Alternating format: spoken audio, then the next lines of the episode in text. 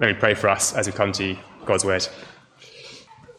Our Father, you have blessed us abundantly uh, by giving us uh, your word, uh, by not staying silent, uh, by showing us uh, what our hearts are like in it, uh, and showing us um, how to come to you and when to come to you. Pray you be lifting our eyes to Christ this morning and filling our hearts with him. Pray that the, the words of my lips uh, would be uh, pleasing in your sight, as with the meditation of all our hearts. And his name we pray, and, and for his glory. Amen. Amen. Just for, for a bit of reference, if you haven't been with us over the last few Sundays, we've just finished preaching through, or almost finished preaching through chapter 1. Uh, Jonah and the sailor, Jonah runs from God, and God sends a, a, a huge storm upon him, and uh, he is hurled into the sea, and that uh, calms the storm. And this is what happens next. Chapter 1, verse 17. And the Lord appointed a great fish to swallow up Jonah. And Jonah was in the belly of the fish three days and three nights. Then Jonah prayed to the Lord his God from the belly of the fish, saying, I called out to the Lord out of my distress, and he answered me. Out of the belly of Sheol I cried and you heard my voice. For you cast me into the deep, into the heart of the seas, and the flood surrounded me. All your waves and your billows passed over me. Then I said, I am driven away from your sight. Yet I shall again look upon your holy temple. The waters closed in over me to take my life. The deep surrounded me. Weeds were wrapped about my head. At the roots of the mountains, I went down to the land whose bars closed upon me forever. Yet you brought up my life from the pit, O Lord my God. When my life was fainting away, I remembered the Lord's, and my prayer came to you into your holy temple. Those who pay regard to vain idols forsake their hope of steadfast love. But I, with a voice of thanksgiving, will sacrifice to you. What I have vowed I will pay. Salvation belongs to the Lord. And the Lord spoke to the fish, and it vomited Jonah up out upon uh, the dry land. Well, most of us will have watched a film or a movie where uh, the, the, action in the film goes from commotion uh, to quiet very quickly. There's a lot of action and noise, and suddenly everything slows down, silence falls, and the spotlight turns onto uh, the main character. Uh, children, if you've, if you've watched The Lion King, you might know what it's like when uh, this great herd of buffalo stampeding down the hill and trample Mufasa, and the action's loud. And then it goes quiet, and the dust settles, and the silence falls, and we zoom in on Simba. A similar thing is happening here in the book of Jonah. There's chaos and commotion upon a ship. Jonah is chucked into the sea. He is swallowed by a great fish, and the spotlight swivels. And we focus down on Jonah as he sits in the belly of the fish, silent for three days and three nights, and opens his mouth and prays. It's worth saying there that the spotlight isn't actually in this passage upon the big fish. As Christians, we sometimes get into all sorts of uh, muddles, try and sort out whether this big fish is, is, an analogy. Did it really happen? Or is it just trying to teach us something? Or, or is it history? So just, just to pause there and say, to point out that, that the fish, as we see in the passage, is really just the framework uh, for the prayer Fish swallows Jonah at the start and vomits Jonah up out at, at the end. It, the fish is the means of deliverance that God uses. And our doubts arise when we come to this passage because, humanly speaking, uh, this is impossible. We don't know of anyone who's ever survived in the belly of a fish three days and three nights.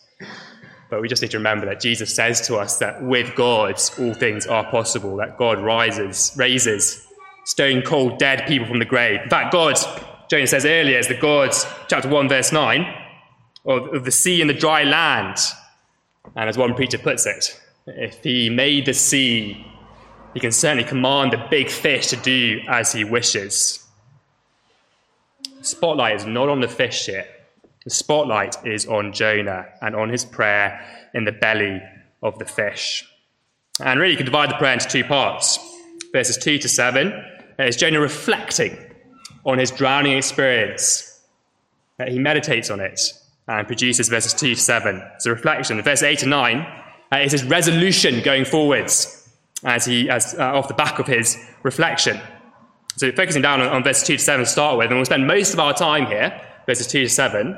There's one big thing to draw out, one very simple message. I, I know normally in sermons you have three points and you go through them. This morning I have one big message, one thing I want you to take away as you leave this morning, and it's this. When God, God hears you when you cry out to Him.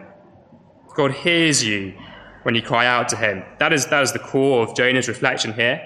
Uh, verses 2 and, and verses 7, he says in verse 2, I called out to the Lord, and He answered me. I cried, and He heard my voice. Verse 7, he says, When my life was fainting away, my prayer came to you, to your holy temple. God hears uh, when you cry out to Him.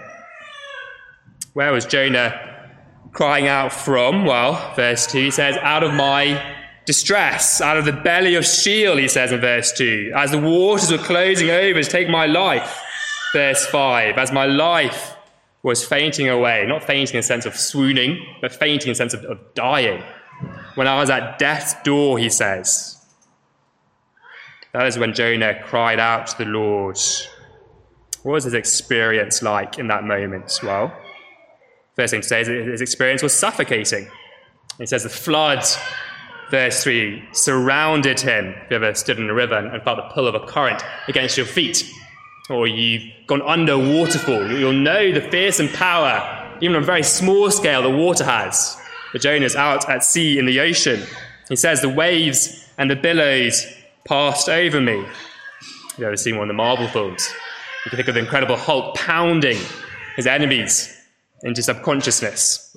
The waves are pounding Jonah into unconsciousness. It says, Your waves and your billows passed over me. Uh, verse 5. It's a suffocating experience. The waters closed over me to take my life. And I sank down, down, down, he says. I sunk down to the roots, to the bottom of the ocean. And the weeds wrapped around my head.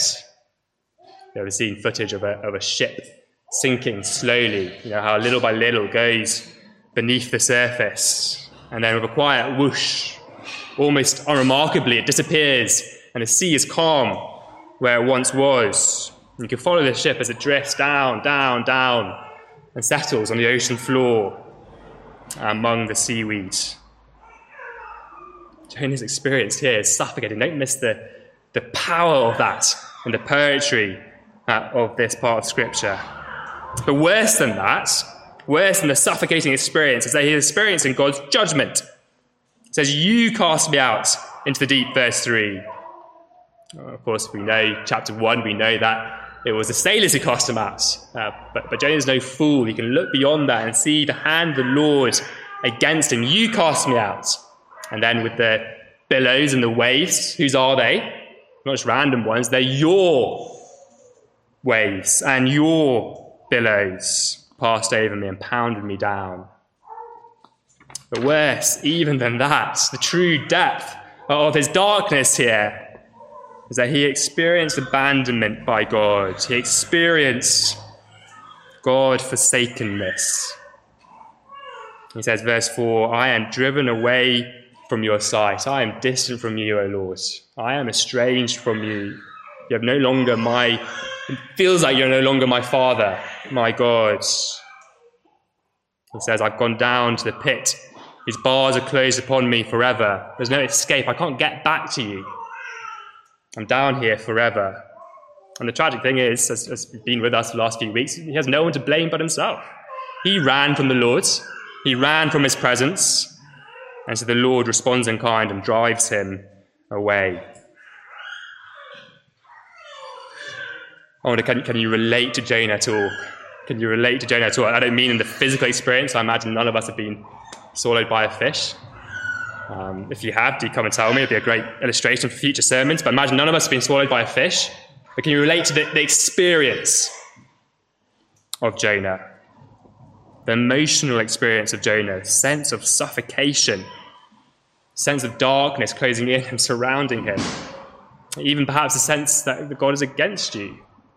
God has inflicted you, that God's judgment is on you. Can you relate to, to being distant from the Lord, being far from Him? There's all sorts of ways that that might come about. The most obvious, the most applicable to this, actual, this piece of scripture is that your, your soul has been awakened to your sin. Perhaps you're a Christian, but you've been living deliberately uh, in disobedience, in, in rebellious ways. And even this morning, perhaps, as we've gone through the order of service, as we've read the story of the prodigal son, even then, there's been a gradual growth of haunting anxiety as you consider the depth of your disobedience. And remember and realize how far you might have walked from the Lord. That can bring you to this place, or, perhaps differently, uh, something you hold dear has been stripped from you. Something you hold precious has been taken from you. And that would be true for many of us currently living in a coronavirus world something dear to us has been stripped, some sudden, sudden trial, if you like, has come upon you. And like righteous Job, do you remember righteous Job earlier on in Scripture? You don't know why, you can't explain it. You just have a sense the Lord has allowed you to be inflicted. And the darkness rises up. Or perhaps it's neither sin or trials have come upon you, but it's just the, the turmoil of your mind doubts rise up, darkness in, in your mind, despite what's going on outside of you. Doubts over yourself, doubts over your faith, doubts over God. Is he really good? Is he really kind? Does he really love me? Am I really saved? Did Christ really die for me? Am I really valuable to God? Am I really valuable to others around me? And the doubts rise up and they suffocate, and it feels like you're drowning. You can relate to Jonah's experience in that. It feels like you're a lamb an empty field bleating for its mother, but there's no reply coming. Or like a disgraced child who knows they've done something wrong and longs for the comforting arm of his father, but it is yet to come. Jonah cries out from that place when he's drowning in the ocean. What this has to tell us is the Lord heard him and the Lord answered him. The question, of course, is how can I be confident that is true? How can I be confident that is true, especially when the opposite is true? It's easy enough to believe, isn't it, that God is good, that He loves me, and that I'm not distant from Him when, when everything in life is going well and it is good. But it's, it's in the darkness of the valley, isn't it? It's the darkness of the valley the struggles come. Maybe even this morning, that is a struggle for you. How can I be confident the Lord hears me when I cry out? What gives Jonah confidence? Well, verse 4, he says, I'm driven away from your sight, yet I shall again look upon your holy temple. Or better, I think, in the NIV, um, I will again look towards your holy temple. It's something that Jonah is doing in the moment as he drowns. He looks towards God's temple, the magnificent building in Jerusalem that Solomon built. He looks there. Now, why does that give him confidence? Well, because the temple to the Jewish believer is the stamp of God's steadfast love to him. Children, have you ever walked past, children, have you ever walked past a pavement and you've seen a, a footprint or an animal print uh, in it, what do you know? Well, you know that an animal or a human has been that way and has stamped in the wet cement. It's proof, if you like, that that person has been there. There's evidence for it. Well, the temple for the Jews was evidence that God loved them, that God had made promises to them. For example, God, God promises the Jewish people, I will be your God, and you will be my people. And the temple is the stamp of his presence with them. It's the place where sinners can go and offer sacrifices and find mercy from a holy God. And Jonah remembers the Lord. He says that, doesn't he? He says, I remembered the Lord. I remembered that the Lord has bound himself to my people. I remember that the Lord has opened his arms to sinners. And so he cries out, remembering what the Lord is like and what the Lord has done. And verse 6 And the Lord answered him and brought up my life from the pit. Jonah's waywardness has sunk, has sunken down, down, down for depths drowning in the depths. But God's faithfulness is what lifts him up. How can I be confident, though? I don't have a temple. How can I be confident? What stamp do I have? Well, of course, we have the Lord Jesus, who is infinitely better than the temple. Jesus says in Matthew 12, verse 6, says, I tell you something greater. Something greater than the temple is here. In John's Gospel, when he talks about the Lord Jesus becoming incarnate, coming down from heaven, he says that the Lord has come to dwell among us. Literally, to, to temple, if you like, to temple among us. And the person of Christ, God away from us, become uh, God with us. But why, when I look particularly at Christ, yes, He's God with us, but why, when I look at Him, can I be convinced that even though I feel forsaken, even though all my senses are telling me that I am forsaken, even my mind is telling me that I am forsaken, when I, when I look at Christ, why can I be convinced? Well, when I look at Him, I know, I know that I can never be forsaken, regardless of how I feel, regardless of what my senses are telling me, regardless of what my mind is telling me. When I look at Christ, I know I can never be forsaken because I see the one who was forsaken in my place. And because of that, I can have faith that I will not. As we've said before, Jesus and Jonah are parallel. Jesus in the Gospel of Matthew and in Luke actually says that, that Jonah is a sign uh, that, that um, his ministry and what happens to him is a sign pointing us forwards to, to Christ. There's a resemblance between their two stories. And of course, we see that most clearly this morning. Verse 17, when Jonah was in the belly of the fish, three days and three nights, Jesus says that is like me being in the belly of the earth, three days and three nights. And at the end as well, actually, uh, when Jonah is vomited up, we see echoes of Christ's resurrection. And so it's not surprising, actually, when we stop and pause and consider it, that when we read the prayer that comes between the death and the resurrection, we just get a taste, we get echoes that um, of Christ's experience on the cross, something that resembles him. Christ cried out on the cross, didn't he? Cried out similarly, I am driven from your sight. What did he say? He said, My God, my God, why have you forsaken me? Christ, the man, experienced the depth and the darkness of Sheol in our place, but he also prayed and trusted on the cross. He felt abandoned, felt forsaken, and yet, even as he breathed his last, he said, Into your hands, Father, I commit my spirit. He trusts in deliverance from death. And just as Jonah was drawn out of the belly of the fish, so Christ was drawn out from the belly of the earth. Now, why, why does that bring us confidence again? Well, uh, Heidelberg Catechism is a series of answers, questions, questions and answers explaining the Christian faith. And in the Heidelberg Catechism, Again, look it up afterwards if you want. It talks about the Apostles' Creed and, and commentates on it. And the Apostles' Creed, you've got, you've got this funny line. Um, sometimes read it here at church. Uh, it says that after Christ died, he descended into hell, or descended to the dead, depending on what version you have. Why does it say that?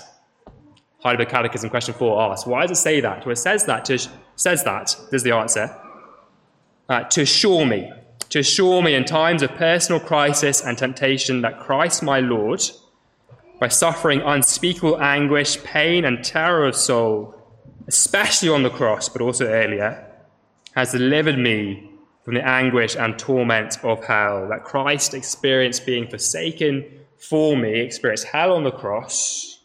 That when I face personal crisis, whether the result of my own stubborn sin, whether it's because God has stripped something from me, where the doubts are just rising my mind and drowning me, when I face that, even in that moment, I can know that I am delivered. Isaiah 43 speaks powerfully in this way. Isaiah 43, verse 1 and 2, it says, Fear not. The Lord speaking, fear not. Verse 2, he says, Why must I fear not? Fear not. When you pass through the waters, I will be with you.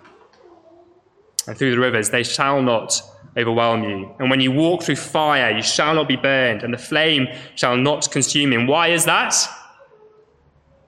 For I have redeemed you, says the Lord. I have called you by name, and you are mine.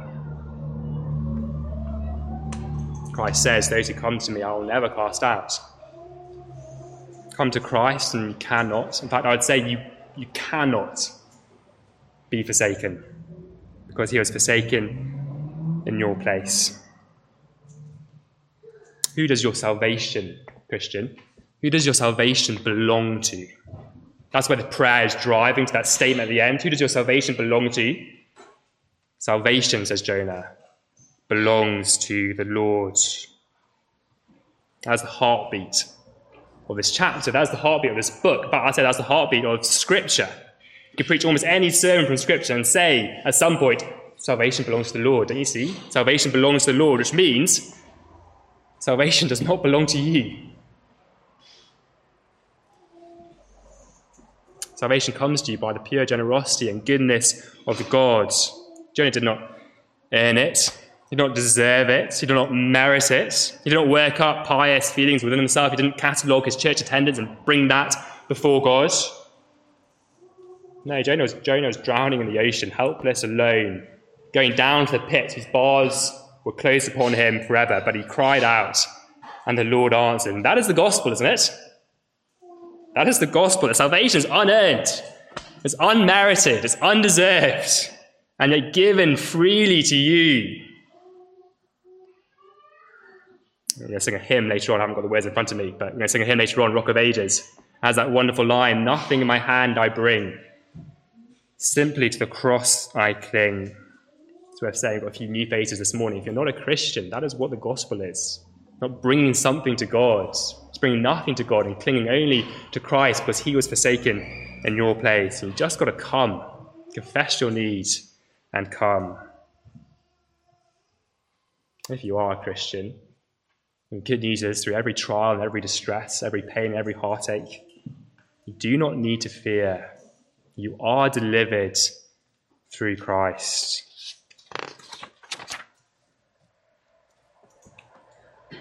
Well, then, Jonah's reflection on his salvation experience turns to resolution, verses 8 and 9. there's two things he says, isn't there? Verse 8 and verse 9. Verse 8 says he's going to prize the love of God. He's going to prize the love of God above all things. Verse 9, he's going to pledge his life to God. He's going to prize the love of God and pledge his life to God. Jonah's had, Jonah's had everything stripped away from him. He's had all his own selfish sufficiency stripped away from him. He discovers the vanity, he says there, of vain idols. He says, Those who pay regard to vain idols forsake their hope of steadfast love. And you recognize that it's foolish to build your life on anything other than God's love. It's foolish to, to build yourself on anything other than God's love for me in Christ. That is the only rock worth standing on in whatever distress you ever face in your life. Verse 9, he pledges his life to God. Isn't that the, the normal response when you taste the goodness of God and, and taste the gospel and the freeness of grace? Before Jonah disobeyed, before he, he rejected his calling as a prophet. But now he says, What I have vowed, I will pay. With rejoicing, he says, I once disobeyed, but, but now I commit. Now I pledge. And that's borne out, by the way, in chapter 3. Chapter 3, beginning of chapter 3 echoes exactly beginning of chapter 1. God's word came to Jonah for a second time, telling him to do basically the same thing, go to Nineveh. And this time Jonah arises and goes rather than arising and fleeing. Now, some see um, in these last few verses uh, a sour twist to this prayer. Some say that Jonah perhaps is condemning the sailors. It's possible that they're right. Condemning the sailors, the sailors in verse 5, chapter 1, were, were those who pray to other gods. And so maybe Jonah's condemning them, saying they pray to vain idols, but I am going to worship the Lord. And the irony of that would be that the sailors also worshipped the Lord in a very similar way. They offered a sacrifice and made vows, verse 16 of chapter 1. And they back that up by saying, you know, Jonah in chapter 4, we see still isn't right with God. He still has a righteous, self righteous heart. He's still wayward. But, but I suspect that, that Jonah here is being far more genuine than we give him credit to sometimes. That he is genuinely wholly thankful, that he delights in God's grace.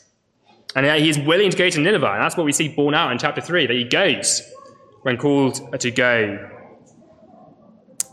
But, but like so many of us, we have those moments where we taste the glory of the gospel and we're filled with Christ. And we long to serve him with all our being. But then we go out we find that our commitment, our pledges, our vows, they, they waver. Jonah, I think, wavers after he speaks this later on in the book, which we'll, we'll get to and treat better treatment later on. He is, after all, not Jesus, he is a saved sinner. The love that he prizes in verse 8, I think, makes him grow angry in chapter 4. And his pledge in verse 9 leads to bitterness.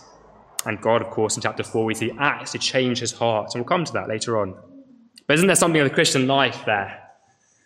That oh, we get sunk down by doubts or by darkness around us or by our own sin, crushed by our circumstances. Sometimes that can last, it's worth saying, for minutes, it can last for days, it can last for years, it might even last most of your life. I, I can't tell you when distress will end. And then we lift our eyes to the Lord. Remember the love of God for us in Christ, and we rise in thanksgiving and pledge our lives to God. But then the weight of the world comes back in, doesn't it? The weight of sin comes in, and we sink again, and we sink down. And then we lift our eyes and we rise.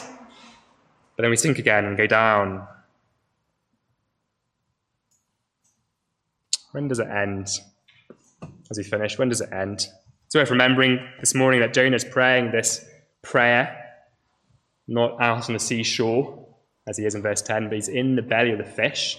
He's still in considerable distress and darkness, and yet he still finds it in him to praise God for his grace. It is possible, even for the darkness and stress of our world, or whatever you're going through, to lift your heart and rejoice and praise God.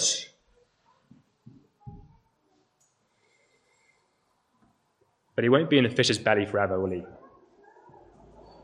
That's the point. He won't be in the fish's belly forever. There's a fullness of deliverance coming to him which happens in verse 10 in the micro picture.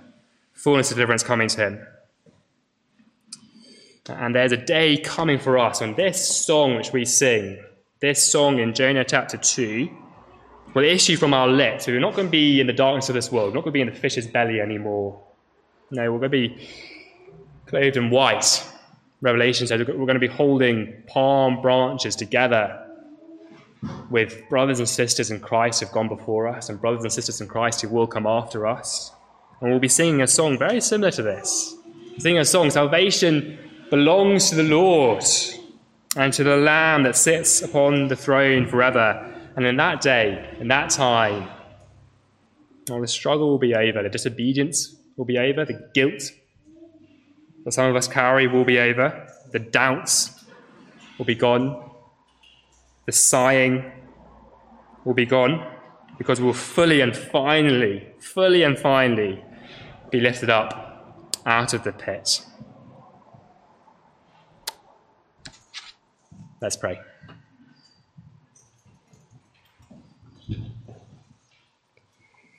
Father, we confess that uh, this world is, for many of us, so often a difficult place.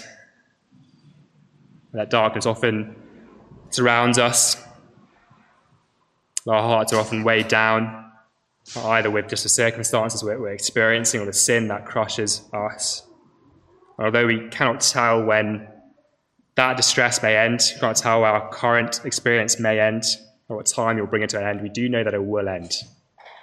That is a promise of deliverance that comes in Christ. So I pray that whatever we experience this week going forwards, whatever we suffer, whatever we taste.